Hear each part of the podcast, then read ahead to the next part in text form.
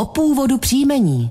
A je to tady. Na tuto znělku, jak píšete, vždycky čekáte. Takže Iva Bendová a Mirek Vanjura se vám hlásí i dnes. Trošku si přihříváme naši polivčičku, ale tak snad nám to odpustíte. A teď už první dotaz. Dobrý den. Nedávno jsem v jednom článku narazil na zajímavá příjmení Liechtenstein, náš Arajš. Prozradíte mi, jaký je jejich původ? Díky, Martin Petr. Tak Liechtenstein je motivačně průhledné, je to někdo, kdo pocházel z obce jménem Liechtenstein. Takových obcí přitom existuje hned několik a nemusíme kvůli nim ani za hranice. Na území České republiky se jednalo o německé názvy obcí Líšťany u Stříbra v okresu Plzeň Sever a Rybníčky u Otic, a to je na Opavsku. U židovských rodin mohlo být přeneseno i jméno šlechtického rodu.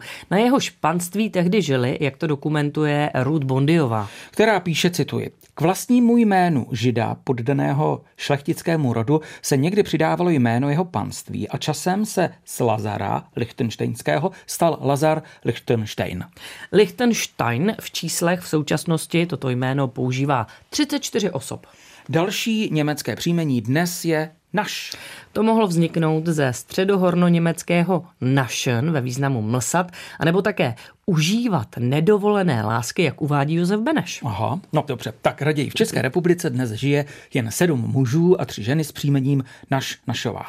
A pro dnešek poslední je příjmení Rajs, Rajsová, psáno s S a Z na konci, které v současnosti nosí dvacet jedna obyvatel Česka. Patrně souvisí s německým obecným jménem Reis, to je válečné tažení, jak víme, nebo se středohornoněmeckým Reis, a to je větev.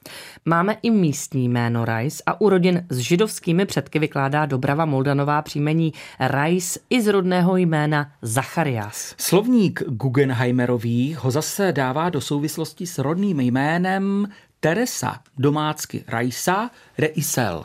No vypadá to, že nás v poslední době dost zkoušíte, doufám, že jsme obstáli, stejně tak jako naše spolupracovnice onomastička Žaneta Dvořáková. Pro dnešek se loučíme s seriálem o původu příjmení a těšíme se příště na slyšenou.